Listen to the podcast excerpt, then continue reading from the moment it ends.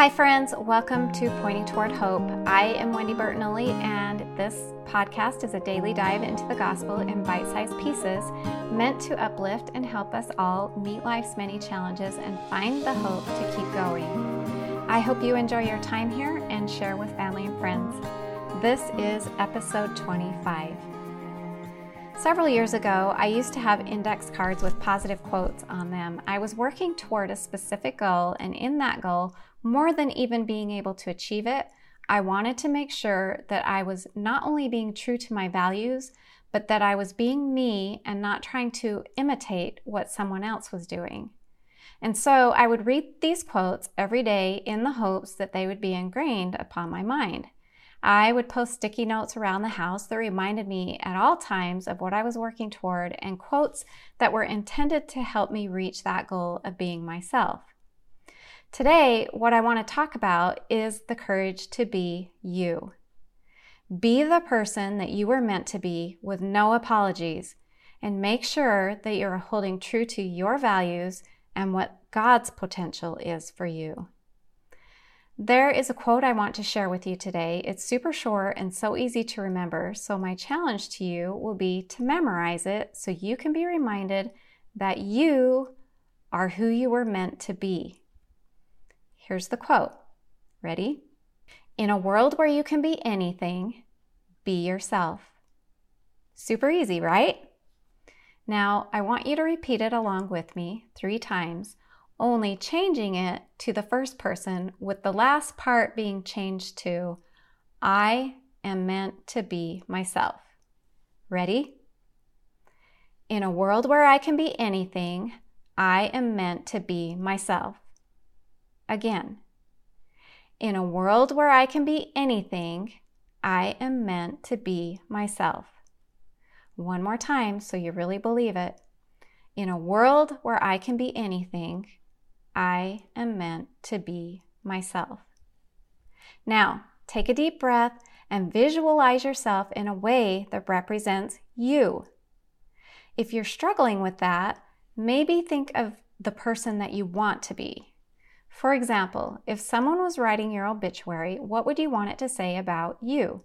Not your credentials and where you lived or places that you traveled or what you think defined you, such as she was a great mom or he was an awesome dog trainer, etc., etc. What I want you to visualize is what someone would say about your character. What traits would you want them to list about you? So think about and ponder that for a minute while I share some other thoughts. There is an ancient temple in Greece in some foothills near the ocean that is dedicated to the Greek god Apollo.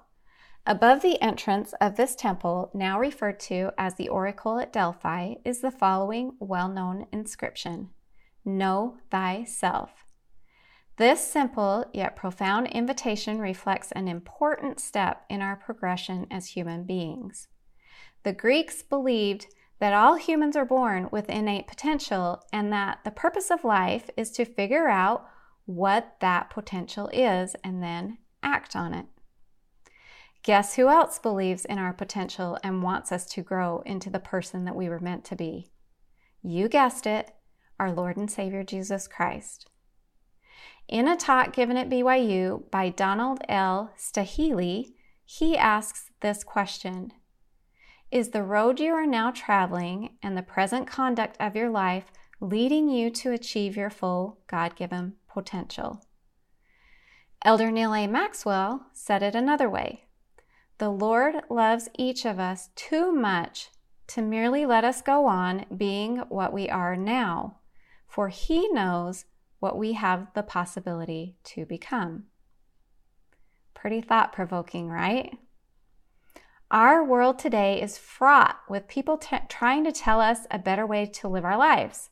There is discouragement, distraction, and doubt at every turn.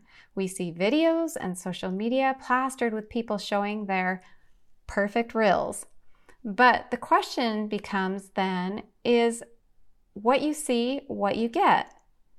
Are you putting out there what you want the world to see you as? Or are you standing up with courage and being your true self, who the Lord wants you to be? No matter the consequences. In his talks, Staheli goes on to say, I am convinced that distractions and discouragement are some of Satan's most effective tools. He finds ways to help us make excuses as to why we can't do this or that. He gets us involved in wasting our time and resources in things that lead us away from improving our lives and developing our talents.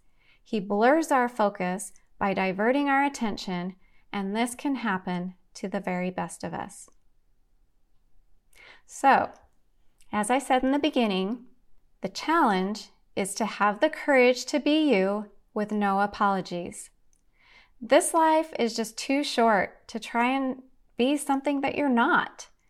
And maybe it takes you a while to figure out what that something is, but the best way to do that, to learn to know yourself, is by looking inward and looking upward to the one that knows you better than you will ever know yourself. Have a great day, my friends, and we'll do it all again tomorrow.